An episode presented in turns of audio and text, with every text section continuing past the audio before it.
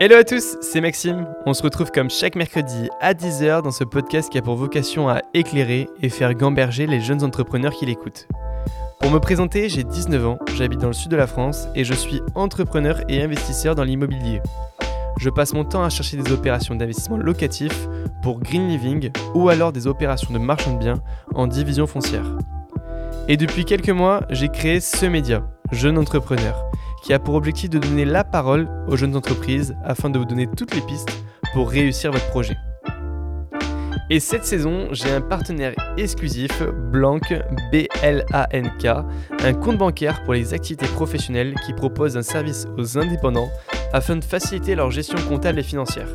Donc si vous êtes indépendant, il faut savoir qu'ils ont été les premiers à automatiser la déclaration d'URSSAF et qui peuvent aussi vous aider à faire des devis, éditer des factures et bien plus encore puisque l'avantage avec Blanc, c'est qu'ils sortent des nouveaux services tous les mois en fonction des retours des utilisateurs. Je vous invite à cliquer sur le lien en description si vous souhaitez tester Blanc. Et d'ailleurs, Simon, le CEO que je remercie, et cofondateur de Blanc, est passé sur le podcast, sur l'épisode 11. Donc si tu veux en savoir un peu plus sur Blanc, n'hésite pas à l'écouter. Le lien est aussi en description. Et dans cet épisode, je reçois Joseph, le fondateur de Goodvest. Goodvest, c'est la première assurance vie qui respecte l'accord de Paris, c'est-à-dire qu'elle investit dans des fonds qui ont un impact positif pour la planète. Donc pas de financement dans des énergies fossiles, de l'armement ou encore du tabac, mais plutôt dans la transition écologique, l'emploi et la solidarité et l'accès à l'eau. Dans cet épisode, vous allez retrouver le parcours d'un entrepreneur qui a vécu plein d'obstacles administratifs et juridiques, où il aurait pu baisser les bras il y a bien longtemps, mais qui n'a rien lâché pour que son projet voit le jour. L'échange est passionnant, donc je vous invite à y rester jusqu'au bout. Je vous remercie pour les retours que vous avez faits sur le précédent podcast. N'hésitez pas à m'en faire d'autres sur celui-ci. On se retrouve à la fin du podcast. Bonne écoute Et on se retrouve avec Joseph. Un grand merci à toi d'avoir accepté l'invitation. Est-ce que tu peux te présenter simplement comme tu te présenterais à ta famille, à tes amis? Avec plaisir. Donc je m'appelle Joseph, euh, j'ai 25 euh, ans, euh, je suis parisien. dans la vie, je suis entrepreneur. J'ai cofondé une boîte qui s'appelle Goodvest et on, pourra y revenir après. Et pour euh, revenir rapidement sur mon parcours, donc j'ai grandi à Paris, ensuite je suis parti à Lausanne, où je fais l'école hôtelière de Lausanne, donc assez euh, différent de ce que je fais aujourd'hui, même si c'était quand même du business et du management. Et ensuite j'ai fait le master euh, XHC Entrepreneur, dans lequel à la fin de ce master, j'ai cofondé Goodfest. Ok, super, nickel. On y reviendra dans la deuxième partie du podcast avec plaisir.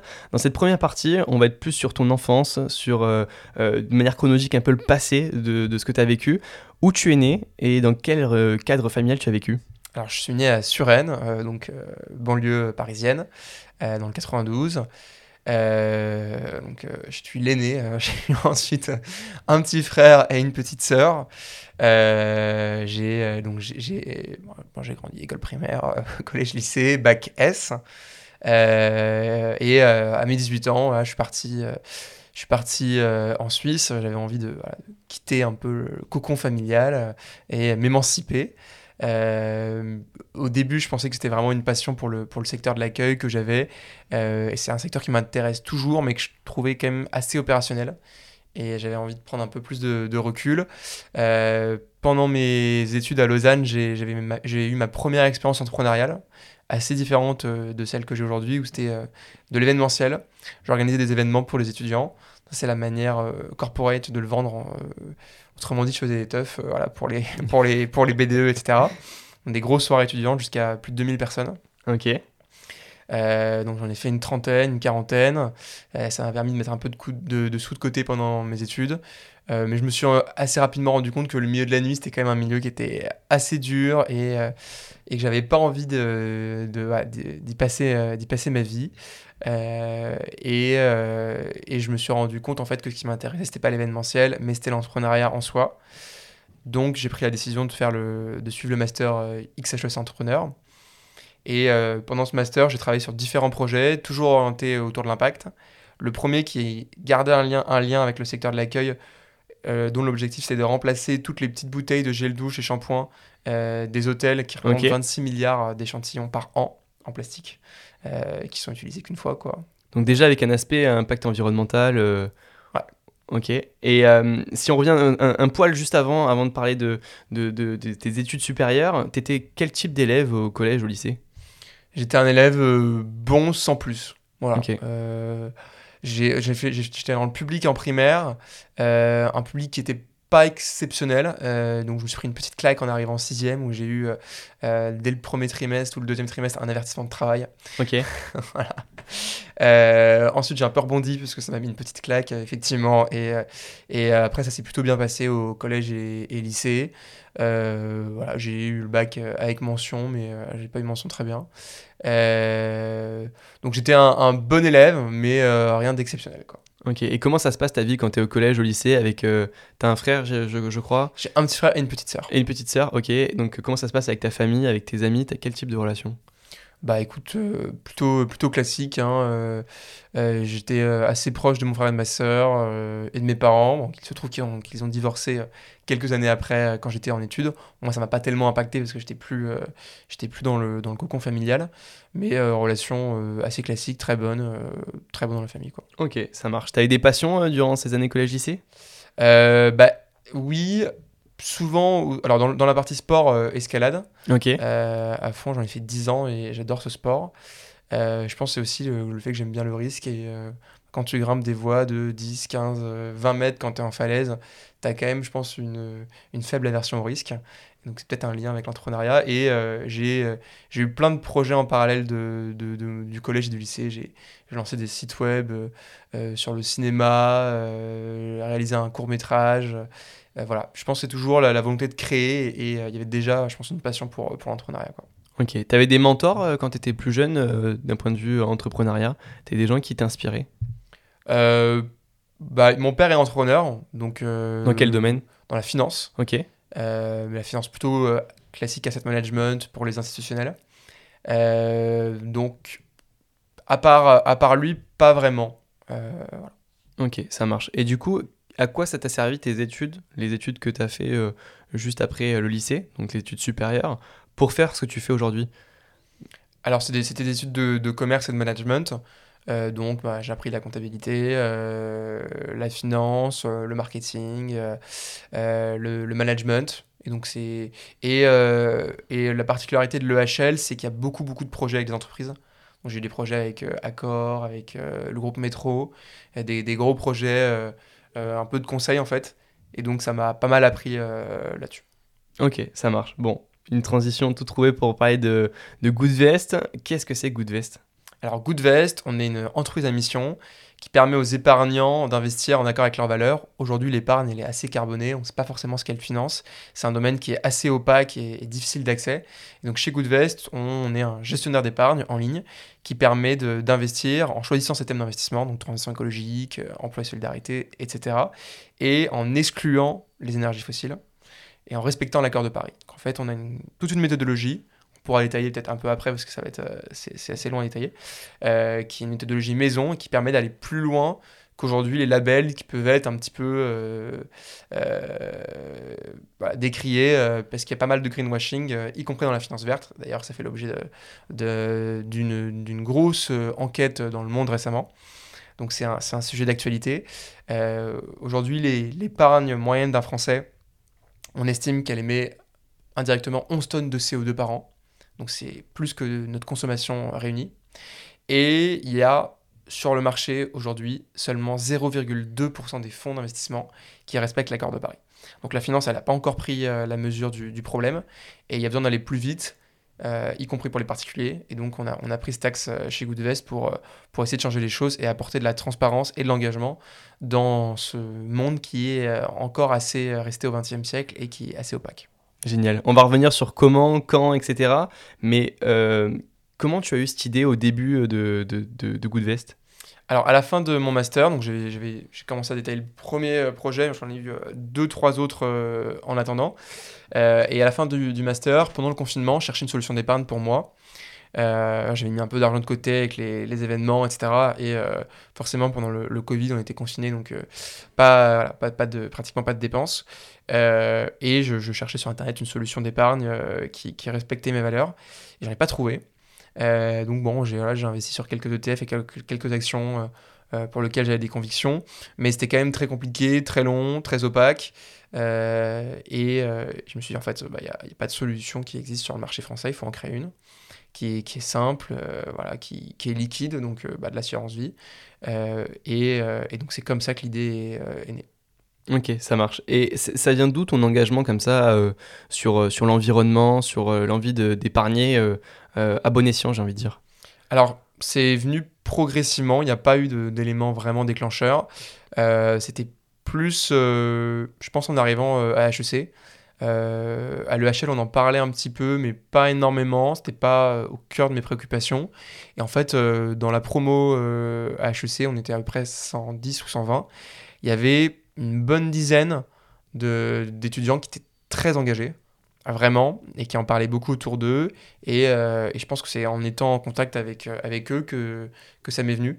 Et euh, au fur et à mesure, en fait, vu que les trois premiers projets que j'ai eus avant Goodvest, qui étaient vraiment des projets étudiants, étaient orientés impact, bah, la sensibilité elle est montée au fur et à mesure. Et puis je me suis dit, bon, bah, en fait, voilà quoi, c'est l'enjeu du 21e siècle c'est, euh, ce serait dommage de faire quelque chose qui, qui n'a pas de rapport avec ça.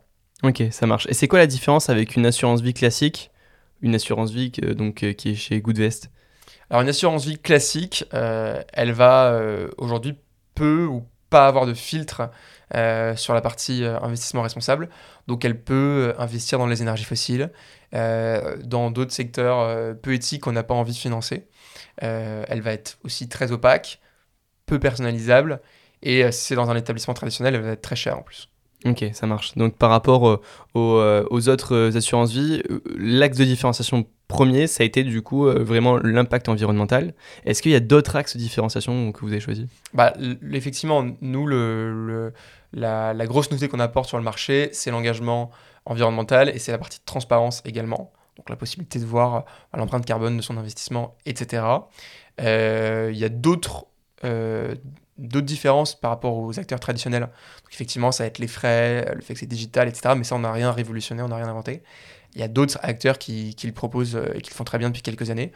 Même si c'est vrai qu'aujourd'hui, dans l'immense majorité des assurances vie, elles restent euh, très chères, très opaques, très, très compliquées. Euh, et il y a besoin de, de, nouveaux acteurs pour, pour remuer un petit peu ce monde vieillissant. Génial. Comment, quand, quand tu as eu l'envie de créer une assurance vie, j'imagine qu'il y a eu des barrières au début. Ça a été quoi ces barrières et comment tu as fait pour les surmonter? C'est vrai qu'elles ont été assez nombreuses. C'est pas super facile de lancer un, produit d'investissement euh, quand on est à 22 ans. J'avais 22 ans à l'époque. Euh, la première étape, euh, les trois premières étapes qui étaient après en simultané, c'était obtenir les agréments. Donc on a besoin d'être conseiller d'investissement financier et courtier en assurance. Donc ça fait à peu près 300 heures de formation que je me suis euh, voilà, euh, euh, collé pendant l'été. Génial. donc voilà, l'été après le master. suivi de bah, deux examens plus la certification MF. Trois, trois examens en fait. en parallèle de ça, il faut lever des fonds. parce qu'on on va avoir besoin de, de, de, développer l'appli, de faire un peu de marketing, etc. Donc lever des fonds près de Business Angel. Et euh, en parallèle de ça également, euh, trouver un partenaire assureur, parce qu'on voilà, on n'a pas essayé d'obtenir l'agrément pour devenir assureur, ça allait être un petit peu trop cher et trop compliqué à ce stade. Et euh, donc, il fallait qu'on s'associe avec un, partenaire assureur. Donc, on a pris contact avec les principaux assureurs du marché. beaucoup de discussions, pas mal qui sont pas très réceptifs, parce qu'en, parce qu'en 2020, on parlait pas autant d'investissement responsable, et parce que j'avais 22 ans et euh, pas, de, pas, pas, de grosse expérience entrepreneuriale derrière moi et donc pas forcément euh, la volonté d'accorder sa confiance à, à, des jeunes entrepreneurs. Euh, donc trois chantiers en parallèle qui ont pris à peu près 6 mois, 6-8 mois. Donc le moment, entre le moment où tu as l'idée et tu te dis go, je me lance, et le moment où tu sors la première version euh, de l'assurance vie, il se passe 6-8 euh, mois Non, alors un peu plus. Euh, ça, c'est le moment. Avant même de commencer à obtenir les agréments, ok on a lancé un, une première landing page, donc un site vitrine. L'objectif, c'est de, de, récupérer des, des préinscriptions qui allaient nous permettre justement de réussir à convaincre le partenaire assureur et les investisseurs pour leur montrer qu'en fait il y avait une vraie demande, que c'était pas juste une idée comme ça euh, qui allait intéresser personne. Donc première étape c'était ça, euh, dans le cadre du master justement. recueillir les 500 premières préinscriptions. Et une fois qu'on avait ça, on a pu commencer à aller convaincre des, business angels, puis de, de, discuter avec des assureurs. Donc ça, ça a pris 3-4 mois. Ensuite, effectivement, 6 à 8 mois pour convaincre un assureur, obtenir les agréments, euh, et, euh, et, lever les premiers fonds auprès de Business Angel.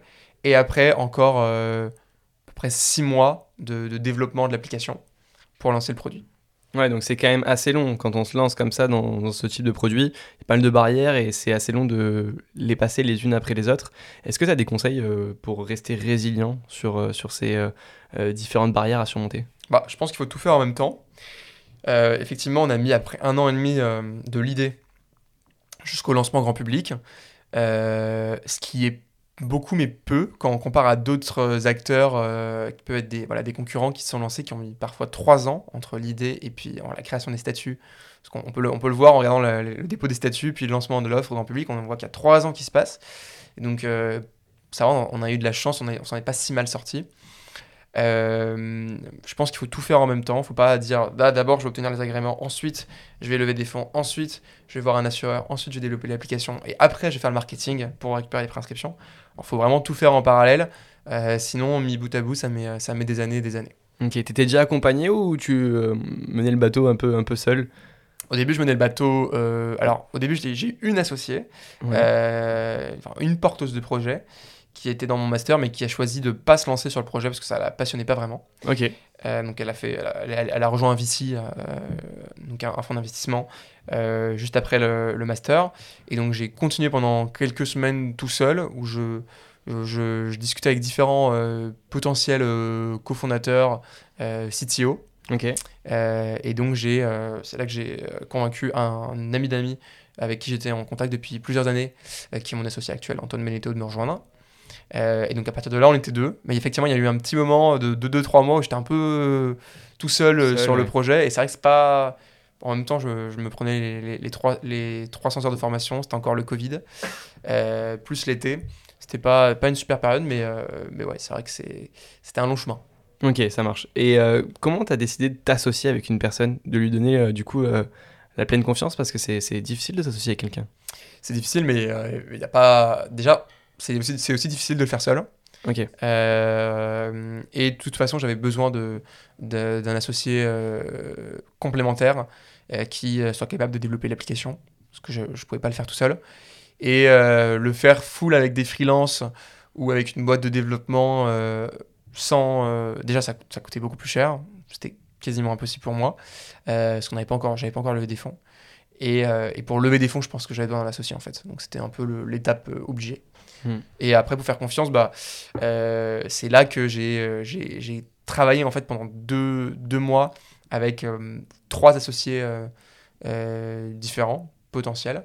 et j'ai fait mon choix au, bout des trois mois en me disant, bah, voilà, je vais rejoindre, j'ai choisi de m'associer avec Antoine. Ok, ça marche, super. tu parlais d'une méthodologie pour sélectionner les fonds dans lesquels vous investissez avec Goodvest. Est-ce que tu peux rentrer en détail dans, dans cet aspect-là? Effectivement. Donc, il y a aujourd'hui, euh, pour bien comprendre le marché, il y a 60 000 fonds d'investissement à peu près euh, en France qui sont référencés dans des contrats d'assurance vie, etc. Euh, il y en a 0,2% qui respectent l'accord de Paris, mais il y en a 5% qui sont, à peu près 5% qui sont labellisés ISR, qui sont dits durables. Donc, nous, on part de l'ensemble des fonds dits durables, donc les fonds labellisés ou qui ont une classification SFDR, donc pour faire simple, c'est une classification durable des fonds, mais qui est déclarative donc euh, qui n'est pas forcément euh, très pertinente comme certains labels. Euh, donc on part de, cet ensemble de, fonds, ça, revient à plusieurs, à plusieurs centaines, voire milliers de fonds, qu'on analyse. On leur demande leur inventaire, on signe un NDA avec la société de gestion, etc. Puis on applique une méthodologie en entonnoir qui est en, différentes étapes. La première étape, c'est l'exclusion sectorielle. Parce que tous ces fonds, même s'ils sont dits durables, ils n'excluent pas forcément les énergies fossiles. Et généralement, quand on les exclut, ils vont exclure qu'une partie des énergies fossiles. Donc là, nous, on, analyse l'exposition euh, sectorielle de ces entreprises. On exclut entièrement les énergies fossiles, charbon, pétrole, gaz. Euh, on exclut d'autres secteurs comme le divertissement pour adultes, les entreprises qui violent le pacte Nations Unies, le tabac, l'armement, etc. Ça, c'est la première étape. Ça élimine euh, plus de la moitié des fonds quasiment deux tiers. Euh, la deuxième étape, ça va être l'analyse de l'empreinte carbone de, de, ces euh, actions et obligations, parce qu'il y, a les deux.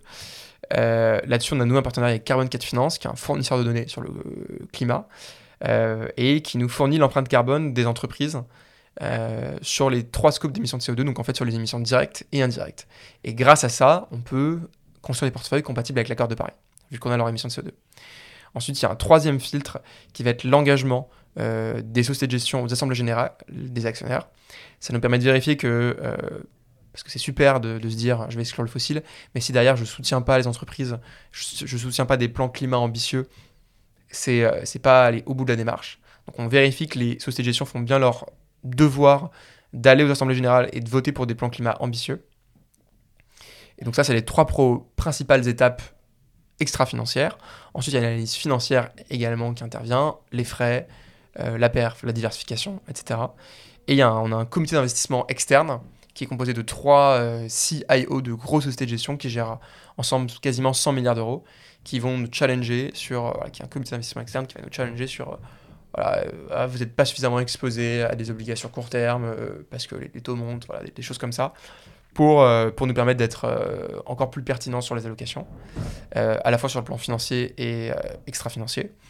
Et ensuite, on a un... Ça, c'est la première étape sélection, une sélection de fonds qui, arrive. Et ensuite, on a la construction des portefeuilles d'épargne, où les épargnants ils répondent à un certain nombre de questions plus classiques. voilà, la durée de l'investissement, les revenus, les thèmes d'investissement dans lesquels ils veulent investir. Et on leur construit une allocation sur mesure par rapport à leur euh, appétence au risque finalement. Exactement, par rapport à leur appétence au risque, aux thématiques euh, dans lesquelles ils veulent investir et euh, en respectant toutes les contraintes que, que j'ai énumérées. Ok, ça marche, super intéressant. Quand il se passe des, des mini-crises, j'ai envie de dire, et que le marché boursier commence à, à, baisser un petit peu, j'ai pas envie de dire le terme s'effondrer, mais il a quand même bien baissé ces, ces derniers mois, comment vous gérez ça, vous, en interne chez Goodvest? Bah, nous, on, fait vraiment de l'investissement sur le long terme. Hein. On le dit à nos clients, c'est pas un investissement qu'on fait sur 6 mois, un an, c'est pas un support d'investissement qui convient à l'assurance vie, surtout en unité de compte. Donc, on, investit pour minimum 2 ans. Il faut garder une vision long terme. Donc, c'est notre, notre job, c'est de rassurer nos clients et faire en sorte qu'ils gardent leur sang-froid et qu'ils gardent leur, euh, leur projet d'investissement euh, tel quel. On va pas augmenter ou diminuer significativement son risque juste parce que les marchés euh, évoluent. C'est important de garder une vision, une vision claire. Euh, donc notre job, c'est de les rassurer. Et c'est effectivement, si, si c'est nécessaire, et ce n'est pas toujours le, cas, de faire des arbitrages dans nos allocations pour euh, changer un petit peu nos, nos, expositions. Ça arrive rarement, mais par exemple, là, on, on a eu quelque chose qui n'est pas arrivé depuis des dizaines d'années, c'est une hausse énorme des taux. Et donc, c'est important pour nous de rééquilibrer, d'ajouter des obligations plus court terme pour, euh, et ça c'est ce qu'on a fait dès le début de l'année 2023, pour euh, dérisquer, entre guillemets, euh, la partie obligataire. donc voilà, ça peut nous amener à prendre des décisions, mais, qu'on va prendre d'ailleurs en période de crise ou, pas, pour améliorer nos allocations, sur le plan ISR ou financier. Mais notre job, c'est vraiment aussi de, d'être aux côtés de nos clients, parce que même si on est une plateforme en ligne, on a des, une équipe de conseillers qui est disponible 5 jours sur 7. Euh, de 9h à 19h et qui, qui, peut répondre aux questions de nos clients. Ok, ça marche. Est-ce que euh, vous avez en, interne, vous, des personnes qui euh, s'occupent d'analyser un petit peu les marchés boursiers et de, de s'assurer que les, les fonds placés sont, sont bons pour les clients de Goodvest? Bien sûr. On a deux personnes qui s'occupent de la gestion chez Goodvest, à la fois sur la partie financière et aussi sur la partie extra-financière. On a une analyste ISR qui va voilà, tous les jours, euh, analyser des nouveaux fonds, euh, discuter avec des sociétés de gestion, réfléchir à des nouvelles classes d'actifs, euh, challenger les allocations, etc. Ok, ça marche. Vous êtes combien maintenant chez, chez Goodvest à travailler? C'est difficile à dire, je crois qu'on est 23, je je sais plus si on est 22 ou 23, à chaque fois je me pose la question, mais il me semble qu'on est 23. Dépend si tu te comptes ou pas. Dans, je, me, je, me, compte dedans. Ça marche. C'est quoi la répartition un petit peu des, des, salariés par rapport aux différents pôles? Alors on a trois pôles. on a le pôle euh, gestion et sales, euh, qui euh, est composé de 7 personnes, donc des conseillers, des analystes, gérants. donc ça c'est le, plus gros pôle avec le pôle tech, qui est aussi composé de 7 personnes. qui va s'occuper du coup de développer l'application, de l'améliorer en permanence, également de faire du travail côté data. On a beaucoup de travail en data, notamment avec l'analyse ISR. Donc on a un, on a un, data chez Goodvest, un data engineer. Euh, et on a le troisième pôle qui va être le pôle euh, communication, marketing, qui va produire du contenu, s'occuper du, voilà, du, site vitrine, des partenariats, euh, etc. Ok, avec l'autre associé, comment vous répartissez les tâches sur qui gère quel pôle? Alors, assez simple pour Antoine, parce que c'est le CTO, donc il s'occupe du, pôle tech et produit. Euh, donc du, ils sont 7 personnes dans ce pôle-là. Et moi, je m'occupe de, à peu près tout le reste. Hein. donc il y a une CMO qui s'occupe quand même du qui euh, le pôle marketing. Euh, on a Head of Sales dans le, dans le, pôle, dans le premier pôle Sales. et moi, je m'occupe vraiment de, de, de, la stratégie de la boîte, du pilotage, du financement, des recrutements, etc. Ok. Comment tu as travaillé le, branding et le marketing de, de Goodvest dans les débuts? Est-ce que tu as de suite voulu incarner l'image de Goodvest? Ou euh, tu préférais laisser le, projet euh, s'incarner lui-même? Je sais pas si tu vois ce que je veux dire, mais... Ouais. Euh, écoute, un peu entre les deux, il faut que le projet soit incarné. Je pense que c'est difficile, que... c'est rare de voir un projet qui va, qui va s'incarner lui-même, en tout cas pas au début. il faut qu'il soit connu d'abord. Euh, donc, euh, donc voilà, l'image de marque, moi j'ai pas fait d'études de marketing, j'ai eu des cours de marketing en, école de commerce, mais c'était pas, euh, j'excellais pas là-dedans, donc on a rapidement pris une stagiaire au début qui s'occupait de coups de veste sur les réseaux sociaux, etc. et on a choisi après de monter un peu en, compétences.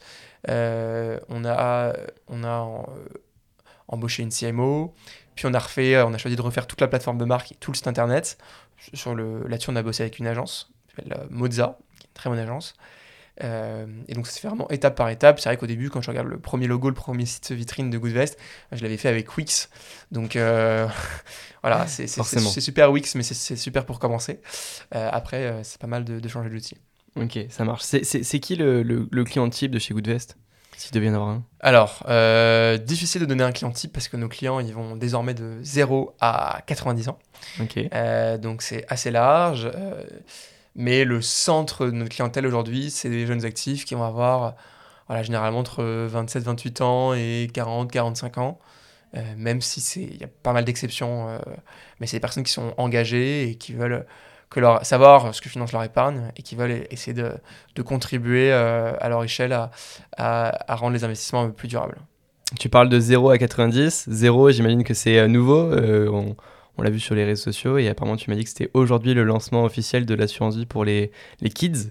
Tu peux nous en parler un petit peu? Effectivement, on a lancé donc Goodvest euh, à la base adressé uniquement aux majeurs euh, et euh, on a eu une demande assez forte de, de, de, de, nos clients qui étaient parents de pouvoir investir via leurs enfants. Et il y en a même certains qui ont ouvert leur contrat d'assurance vie en pensant que ça allait pouvoir être transféré comme ça aux enfants. Alors peut sélectionner des bénéficiaires, mais c'est pas exactement eux qui détiennent l'assurance vie.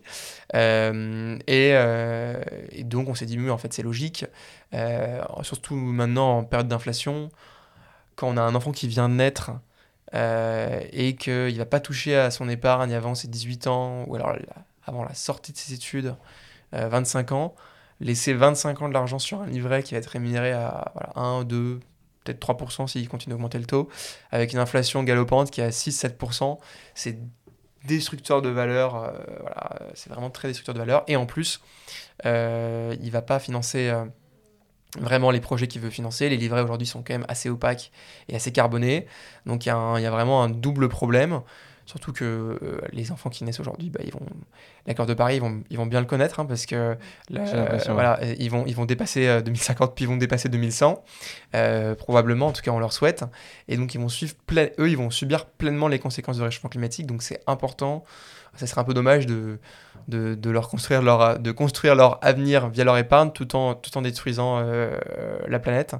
Et, et donc c'est un peu en partant de ces deux constats qu'on a lancé Good Kids qui est une assurance vie que les parents ou même les grands-parents, les oncles, les tantes peuvent ouvrir pour, euh, les, nouveau-nés ou même les ados. Donc ils peuvent alimenter comme l'assurance vie classique en DCA ou alors euh, une somme euh, fixe comme ça, comme une assurance vie classique. Voilà, ce qu'on recommande là pour les mineurs, c'est du coup de le faire au fur et à mesure, effectivement. L'idéal c'est de mettre 50 euros de côté ou plus si on le peut pour ses enfants. Et à la fin de, de, de la période d'investissement, donc à ses 18 ans ou alors plus tard euh, si ça peut être euh, maintenu jusqu'à ses 25 ans, euh, ça fait un très très haut capital et qui est bien, qui s'est bien valorisé par rapport à des livrets. Ouais, pour commencer dans la vie active, c'est c'est quand même un, un, sacré coup de pouce. Un, ouais, un grand coup de pouce. Ouais. quelle stratégie tu conseillerais pour un, un, jeune actif, finalement, la, cible un peu de, du podcast Jeune Entrepreneur de 18-24 ans euh, qui euh, se lance dans la vie active, qui aimerait bien épargner un petit peu et faire travailler son épargne. Son épargne? Tu lui conseillerais d'investir sur euh, quel type de stratégie et, et combien de temps, enfin combien de pourcents de son salaire tous les mois, etc. Alors déjà, c'est une très bonne question à se poser, surtout quand on est entrepreneur, parce que voilà Petite euh, nouvelle, mais euh, quand on est entrepreneur, on n'a pas le droit à la retraite ni au chômage. Donc euh, il faut mieux être prévoyant. et le plus tôt on démarre, le mieux c'est. C'est valable pour tout le monde, mais surtout pour les, entrepreneurs. Donc même si c'est pas facile de se payer dès le début, etc., c'est quand même bien de mettre de côté. Donc première étape, bien sûr, c'est de se constituer une épargne de précaution selon le, profil, la version au risque, etc. Mais il faut, se constituer une épargne entre 3 et max 6 mois de précaution sur des livrets. Euh, si possible des livrets durables, donc il en existe. Hein. Les LDDS, c'est pas idéal, on sait qu'ils sont très opaques, mais il y a par exemple le livret de la nef qui existe. Ou alors euh, les garder sur le compte courant. Euh, et une fois que c'est fait, on peut commencer à investir. Donc là-dessus, il faut, faut, viser une stratégie à long terme. On n'investit pas pour, pour six mois, on n'investit pas pour un an. Il faut y aller au fur et à mesure. L'idéal, effectivement, c'est de démarrer avec un, versement initial de, du montant qu'on a en complément, euh, en, plus de, ces, de ces 3-4 mois d'épargne de précaution, et euh, de mettre un versement mensuel qu'on garde coûte, que coûte, euh, voilà, 50 euros par mois, 100 euros par mois, ce qu'on peut mettre de côté. La stratégie qu'on donne généralement, c'est 50% pour les dépenses un peu mensuelles obligatoires, loyer, électricité, etc. 30% pour, les loisirs, euh, et les 20% restants qu'on investit. Après, ça dépend évidemment de la situation personnelle. Ça, c'est vraiment pour donner euh, des chiffres. Des, règles qu'on donne euh, qui sont plutôt intéressantes et que si on respecte, finalement, on arrive à se constituer une épargne de sécurité et à investir un petit peu dans des fonds qui, qui permettent de, valoriser ce, cette épargne-là. si tu avais, enfin toi plus personnellement, hein, je te demande pas vraiment de, de, conseils, et de, je sais que tu n'as pas de boule de cristal, mais un avis sur le marché boursier actuel, ça serait lequel? Écoute, effectivement, j'ai pas de boule de cristal. Il euh, n'y a pas de bon moment ou de mauvais moment pour investir. Euh, mais il faut y aller au fur et à mesure. Moi, c'est vraiment le, conseil que je donne. Je pense qu'il faut toujours y aller au fur et à mesure, à part euh, au lendemain d'un crack comme on a eu pendant le Covid, où là, non, faut pas y aller au fur et à mesure, il faut y aller en one shot. mais il faut, voilà, il faut y aller toujours au fur et à mesure. On ne sait pas ce qui, va, ce qui va se passer en 2023, ni en 2024. Étant donné l'inflation actuelle, je pense que c'est pas une bonne idée, c'est pas une bonne stratégie de se dire on va attendre que, que la crise passe euh, parce qu'on sait pas vraiment de quelle ampleur elle va être, on sait pas s'il va y en avoir une, on sait pas s'il va y avoir un remblai en 2023. Donc ma stratégie c'est qu'il n'y en a pas, euh, à part euh, d'y aller au fur et à mesure. Ok, très clair. Vous avez levé des fonds avec Goodvest, tu le disais en, en préambule du podcast. Est-ce que euh, comment ça s'est passé cette levée de fonds?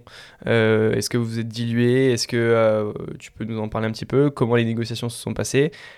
Combien de personnes tu as vu avant de, de pouvoir avoir euh, quelqu'un qui, euh, ah, qui... Beaucoup, hein. Ouais, j'imagine. au début. Hein. j'imagine, ça doit être euh, difficile. Et si tu as deux, trois conseils qui, en rencontrant pas mal de. J'imagine, c'est des VC ou des business angels plutôt? Alors, les deux. Les d'abord, D'abord, on a fait deux tours. Hmm. D'abord, que, quasiment que des business angels. Et après, pratiquement que des VC. Ok, ça marche. Et qu'est-ce qui leur a plu, en fait, dans le projet? C'est une grande question, beaucoup de réponses hein, à apporter. Alors, on a fait deux tours en fait. on en a annoncé qu'un seul, mais on en a fait deux. On a fait un, un pré-seed, un, tour euh, auprès de Business Angel euh, de 410 000 euros. Euh, puis ensuite, on a fait un deuxième tour en equity, là de 2 millions d'euros. et là, c'était principalement effectivement des, des, VC et également du crowdfunding. Ok, ça marche. À quoi a servi cet argent-là? Alors, le, le, premier tour, ça a servi en fait au développement de la plateforme, qui en tout quand même a coûté facilement je pense, en tout cas, le, faire survivre la boîte jusqu'au lancement, ça, ça a dû coûter facilement 150-200 000 euros. Et ensuite, euh, les 200 000 euros suivants, bah pas mal de les, salaires de, des, conseillers, etc.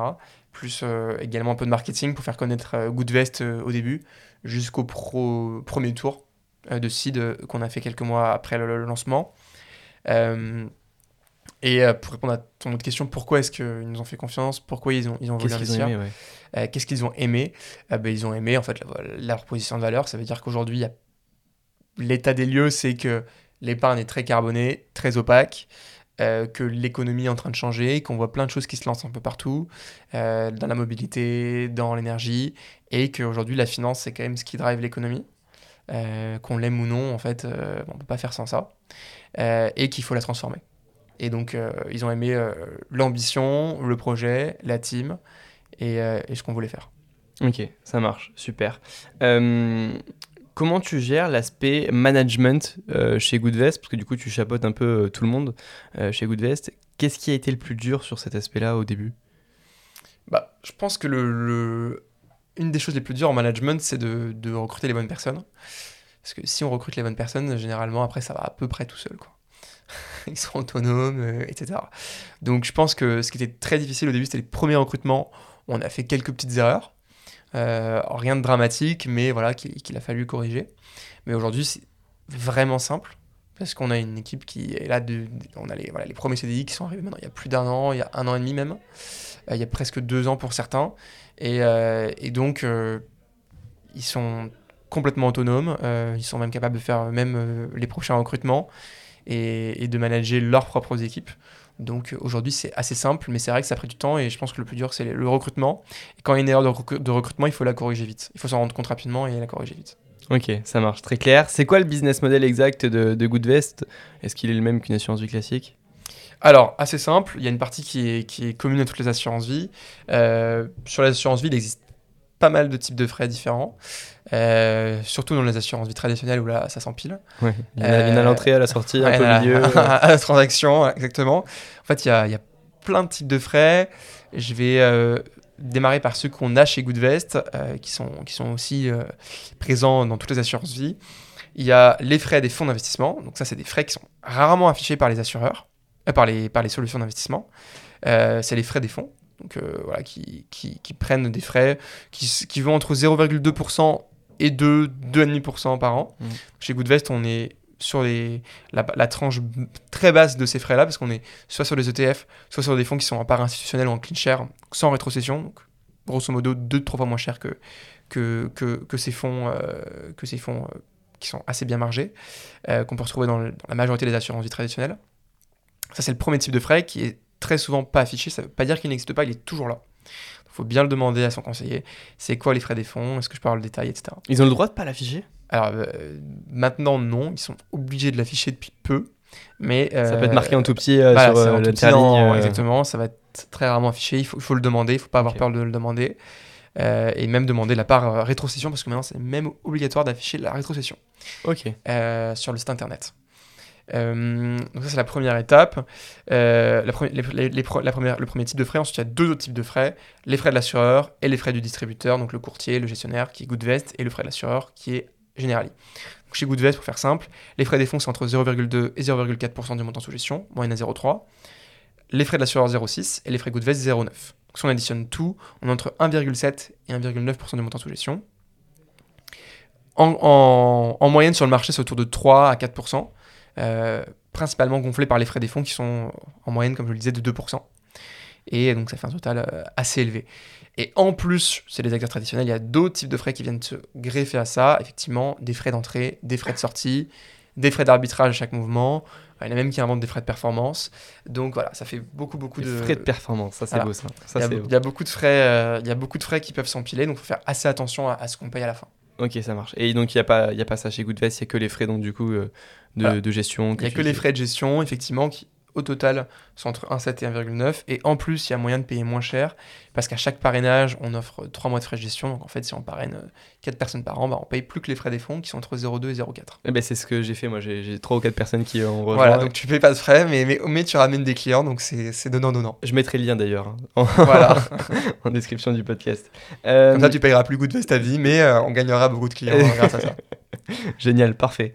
Euh, c'est quoi ton objectif à court moyen terme avec Goodvest et à plus long terme après Alors, à court, moyen terme, c'est de vraiment de devenir la plateforme d'investissement référence sur l'investissement responsable, donc de diversifier le type d'enveloppe, le type de, de sous-jacent, et de continuer à aller encore plus loin sur l'impact. On veut aller encore plus loin en termes de critères, donc acheter des critères de biodiversité, aller encore plus loin dans la transparence, etc. Donc c'est un long cheminement. Sur le très long terme, l'objectif c'est de maximiser l'impact, donc éventuellement devenir une société de gestion pour avoir nos propres fonds, ou alors créer des fonds en collaboration avec des sociétés de gestion. Et après, lancer d'autres pays, c'est vraiment de, de chercher à démocratiser. Notre, notre mission, notre mission, comme je le disais au début, notre mission, c'est de démocratiser l'investissement responsable pour contribuer à une économie plus durable pour toutes et tous. Donc, euh, de 0 à 90 ans, de 300 euros à euh, plusieurs millions d'euros, pour vraiment pour tout le monde. Ok, ça marche. Est-ce que euh, toi, personnellement, tu es client de Goodvest? Est-ce que c'était important pour toi d'être client de Goodvest? Ah oui, alors non, non, seulement je suis client, je suis le premier client de, de Goodvest. donc voilà, j'ai ouvert, j'ai le contrat nos contrats, ils commencent tous par 8001, puis après, il y a d'autres chiffres. le contrat 001, ouais. Euh, effectivement. Et euh, donc, je suis client de Goodvest. Euh, j'ai mis toutes les l'épargne que j'avais de côté chez Goodvest. C'est normal qu'un entrepreneur, quand même, de, de croire en son projet. De croire à son projet et puis de le, soutenir et de s'investir. Mm. Donc, je suis client de Goodvest comme quasiment toute l'équipe, en fait. Ok. Aujourd'hui, il y a quasiment toute l'équipe Goodvest qui est cliente. Ah, c'est génial, ça, quand même. Ça, c'est important. Euh, est-ce que tu as, des, euh, des concurrents sur ton marché euh, d'assurance vie engagés, j'ai envie de dire, si on peut, on peut la résumer comme ça Est-ce que tu as des concurrents sur ton marché et comment tu essaies de te différencier d'eux? Alors, on a des concurrents indirects. On a beaucoup de concurrents sur l'épargne en ligne, dont certains qui ont des offres ISR qui vont être pas au même niveau aujourd'hui que celles de Goodvest. Ça veut dire qu'ils ne vont pas exclure les énergies fossiles ni analyser l'empreinte carbone, ni respecter l'accord de Paris, ni donner de la transparence euh, sur, euh, l'empreinte carbone, etc., euh, ni permettre de choisir cet investissement. Donc aujourd'hui, on est les seuls à avoir ce niveau et vraiment, on est les seuls à, en fait proposer une assurance vie pour le climat et exclusivement ça. par contre, on a plein d'acteurs évidemment qui font de l'assurance vie en ligne. et certains qui ont des offres ISR, mais comme je le disais, qui ne respectent pas forcément les critères que j'ai donnés. Euh, donc, euh, notre objectif, bah, c'est d'être, avoir une méthodologie qui est la plus exigeante possible euh, et d'être le plus transparent possible également. Donc, c'est, un peu ça notre manière de nous différencier. Ok, ça marche. C'est quoi les perspectives d'évolution que, que, que tu vois sur, pour Goodvest sur l'année 2023 alors on en a beaucoup. bon là l'équipe elle a, elle, a bien, elle a bien augmenté déjà parce qu'on est passé de 7 8 avant l'été à 23 maintenant. Euh, donc on va stabiliser euh, au moins pendant la première partie de euh, l'équipe. Et pour l'instant, pas de recrutement Pour l'instant, pas de recrutement avant, avant, je pense, avant l'été. Et après, on va redoubler, je pense, d'ici d'ici la mi-2024 en tout cas. on a maintenant, il faut exécuter, donc on a bien gonflé les équipes, donc il faut qu'on multiplie le nombre de clients.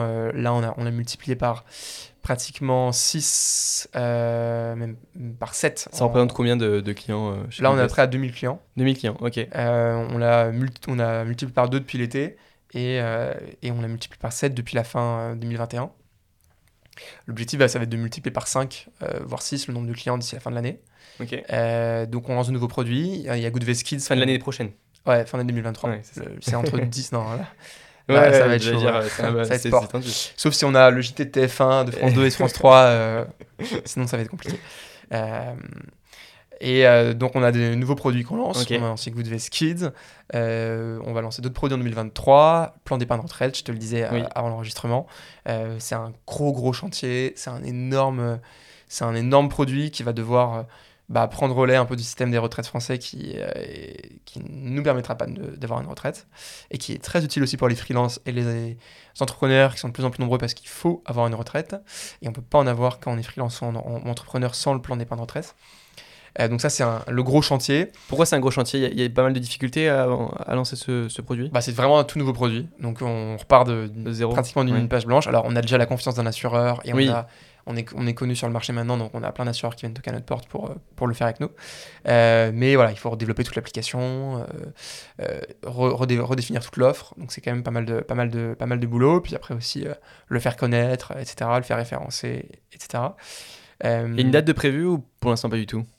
Pour l'instant, on, a, on a des choses en tête. Ok. 2023. 2023.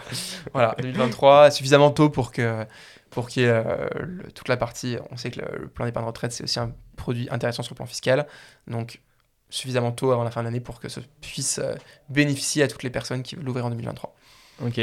Euh, D'autres types d'actifs également, on pense au private equity, des nouveaux thèmes d'investissement comme les énergies renouvelables. On réfléchit aussi à une application mobile euh, qu'on nous demande pas mal. Et pas mal de partenariats aussi.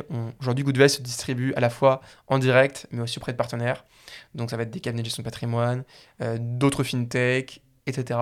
Et donc on a des gros partenariats qu'on va annoncer rapidement, début 2023, sur lesquels on est en train de, de développer des, des euh, voilà, en, en termes de tech, etc. euh, et juridique aussi des, des- des grosses conventions de partenariat. Qui vont ça, permettre d'avoir prendre, euh, plus de clients euh, chez Goodvest. Ouais, ça va nous permettre, euh, effectivement.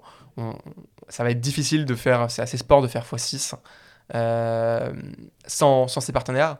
Euh, donc, euh, donc voilà, on, on compte là-dessus et on, on avance beaucoup là-dessus. euh, et c'est un des gros chantiers à la fois sur le plan fonctionnement, conseiller, tech, produits, euh, marketing, juridique, etc. Ok, ça marche. Tu t'intéresses, toi, personnellement, à l'investissement euh, immobilier, euh, à l'investissement euh, en crypto, donc autre que, que la bourse? Oui, bien sûr. Alors, je, je me suis d'abord intéressé plutôt au crowdfunding, au private equity. Ok. Euh, donc je fais, je fais pas mal d'investissements là-dedans.